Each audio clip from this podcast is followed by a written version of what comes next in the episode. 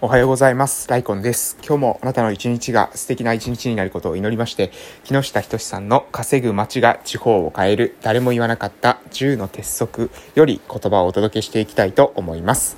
えおはようございます。本日2021年の12月3日金曜日でございます。えー12月もですね、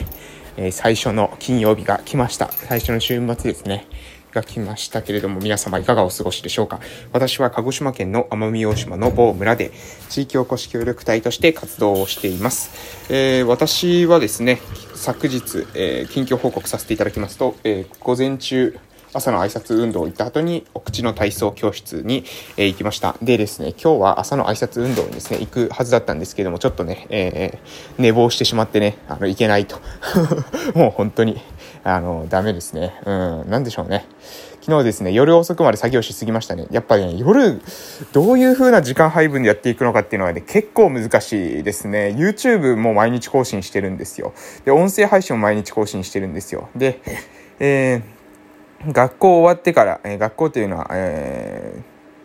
えー何ですか？普通の日常が終わった後に 日常というか普通の業務が終わった後に、え児童クラブに行ってですね大体6時ぐらいまでそこの後かかってるんですね。で6時ぐらいにまでかかった後に、えー終わって帰ってきて、まあ、風呂とか入ってですねその後、えー知人の方がですね、ご飯を食べしてくれるので、そこにえご飯を食べに行ってですね、で、帰ってきて、で、YouTube 撮ったり、音声配信、あのしたりするんですけども、そこがね、なかなかね、ちょっとね、あの、時間がずれ込むと、うん、あの、朝にですね、私の場合は、あの、影響するので、え早く寝ないと、次の日ね、すっきり目が覚めないんですよね。で、すっきり目が覚めないと、一日中ですね、そのなんだろう、パフォーマンスが低い状態を引きずってしまうっていうね、私の虚弱体質がですね、え影響するので、うん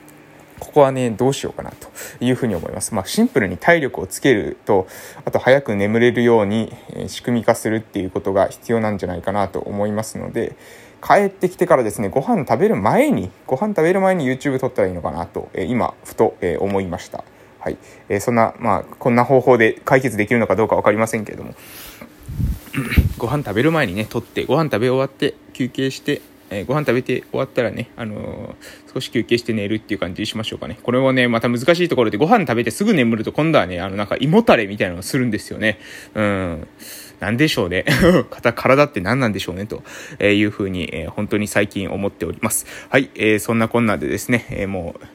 私の話をばっかりしてもね、仕方がありませんので、え木下仁さんの稼ぐ街が地方を変える、誰も言わなかった10の鉄則の方に移らせていただきます。はい、えー本日は、えー当事者意識が全ての鍵という内容でございます。えー当事者意識は全ての鍵。で、主にですね、不動産オーナーに、えー向けての話ですね。まあ、木下仁さん、まあ、前回からですね、ずっと話してるんですけども、街づくりをするのは不動産オーナーを中心に考えるべきであるということをですね、主張しているわけですね。それは、まあ、あの、海外の事例を前提にしてるんですけども、海外からすると不動産価値っていうのは、その地域の価値にかなり影響されると。だから地域づくりをすることによってですね、不動産オーナーというのは、まあ、資産運用、アセットマネジメントをえしているんだよということを、え海外で学んだことをもとに、え日本でもですね、え民間出退の地域づくりをするときには不動産オーナーに、えしっかりとアプローチすることが重要であったり、不動産オーナーがえそういった街づくりをしていきたいという意識を持つことが重要であるということをですね、主張しているので、それに関係する内容で今日はえ話していきます。え日本ではまだ不動産オーナーが中心となって街づくりを推進するということは主流に、主流にはなっていません。立ち上がるべき人が立ち上がっていない。未銭を切って自分の町のために投資しているわけでもないのに、不満があれば役所に乗り込み、何とかしてくれと頼み込む。損はしたくないが得はしたいという意識が充満しているわけです。そして不動産価値は景気で決まり、町の価値は行政が作ってくれると未だに信じています。戦後長らく行政主導の仕組みがうまく回ってしまったがゆえに、自ら率先して立ち上がる意識がなくなってしまったとも言えます。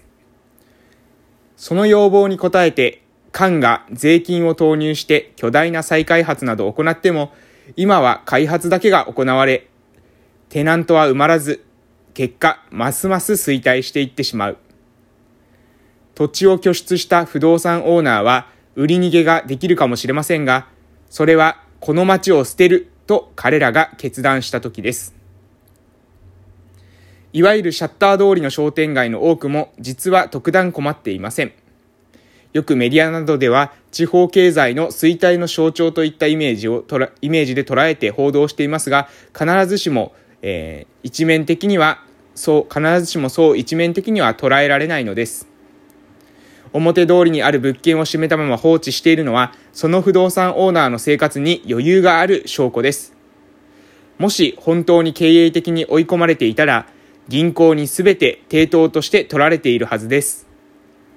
余裕があるからこそ物件を汚いまま放置しておけるのです。しかし、不動産オーナーが自分の生活が安泰だからといって、物件を汚いまま放置して、それが何件にもなれば、地域の価値は下がります。私たちは彼らのこうした無自覚な態度を町の公然わいせつと揶揄しています。その背景にあるのは不動産オーナーの公共意識の希薄さです。自分の資産は個別のもので周辺地域とつながっているとは考えないわけです。そして自分の資産だから自分の勝手にしていいのだと思っているのです。不在地主ともなればその場に住んでいないのでその町に興味や愛着さえもない。繰り返しますが、まず不動産オーナーが本気にならなければ地域はどうにもなりません。はい、えー、この内容です。もう今日結構ですね、かなり長く話してもらい、あ話させていただきましたが、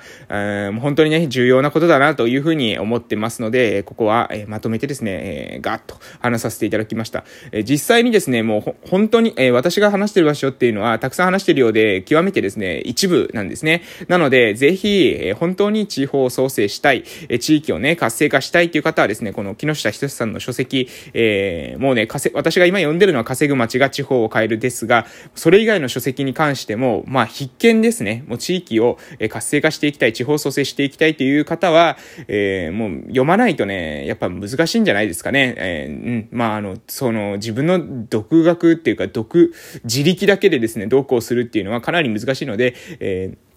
もともとですね、そういった活動をずっとされている方の、えー、知恵っていうのをね、お借りするために書籍をね、読んでいただくのはいいのかなと思います。えー、私は前、えー、前、は街づくり幻想を紹介してまして、今は稼ぐ街が地方を変える紹介してますが、ぜひですね、手元に寄せて読んでいただけると、えー、もっとね、えー、今私が話している以上に学べることっていうのは多いんじゃないかなというふうに思っています。えー、私が今日言った中で、まあ重要だと思うポイントは、え、不動産オーナーの公共意識の希薄さ。自分の資産は個別のもので周辺地域とつながっているとは考えていない。そして自分の資産だから自分の勝手にしていいのだと思っている。不在地主ともなれば、その場に住んでいないので、その町に興味や愛着さえもないということを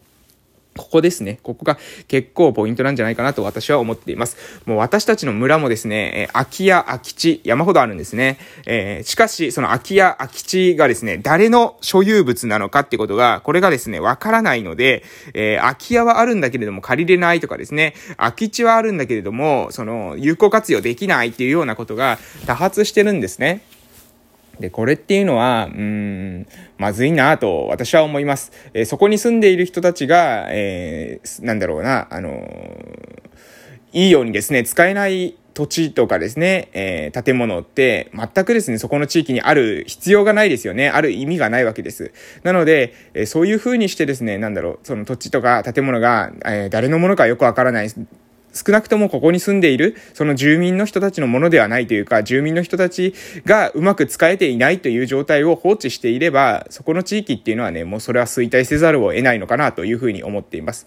地域にある資源っていうのをですね、すべて、まあ有効活用していく。うん。まずは、えー、そこからかなと思ってます。新しいものをですね、その行政パワーを使ってですね、新しい、えー、箱物を立てたりですね、えー、サービスを作ったりとかですね、えする以上に、今あるもので使えるものっていうのをね、しっかり使っていく。うん。ここがまず重要ですよね。どう考えてもそうだと思います。皆さんも自分のえー、家にあるもの、それを使ってですね、有効活用して、えー、まず、えー、何かしら、えやっていくっていうことの方が、新しいものをですね、購入してやっていくことよりも、非常に、えー、取っかかりやすいですし、しかもコストもかからない。えー、もし失敗したとしてもですね、もともと家にあったものなので、えー、そんなにですね、損したりすることはないわけです。なので、えここを徹底的にやっていかないといけないなと私は思っています。うん、まあ、農地とかですね、え荒れ果てた農地とかですね、本当に私も実際今、え父とですね、えーえ10年ぐらいですね、山に帰りそうだった土地をですね、今再生して、え何かできないかというふうに、え考えていたりとか、あと、あの、空き家になっているですね、父の実家の、え空き家とかをね、あの、修繕したりとかしているわけですけれども、そうやってですね、まあ、壊さない、えー、壊、さないというか、え壊れかかっているものでも有効活用できる方法はないかというふうにアイデアをね、えー、考えれば、え何か使い道はあると思います。ぜひですね、皆さんの周りに、まあ、もしね、えー、まあ、その地域良くしていきたいと思うののであれば、え地域にないもの、外にあるものばかり目を向けてですね、えー、なんだろうな、あの、イオンがあればいいんじゃないかとか、そういうですね、安易な、えー、発想、え、病院があればね、大丈夫じゃないかとかっていうね、そういうね、あの、それをね、実現するのが難しいから、それ、もう誰でも分かってることだけれども、それを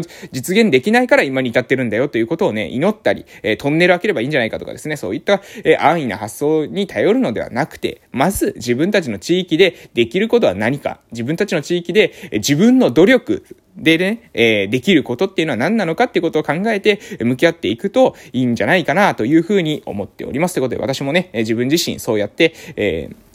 何ですか、できることから、えコツコツとやっていきたいと思います。本当にね、コツコツ淡々とやり続けてですね、えー、あと1年、えー、あと1年頑張っていくとですね、また何か、えー、成果が出るんじゃないかな。来年の、え、また年末にはですね、1年振り返ってよし頑張ったなと言えるような1年間にしたいと思います。え、それでは今日は以上でございます。これから今日というあなたの人生の貴重な一日が始まります。素敵な一日をお過ごしください。それでは私も本日も、えー、頑張っていきたいと思います。それでは、いってらっしゃい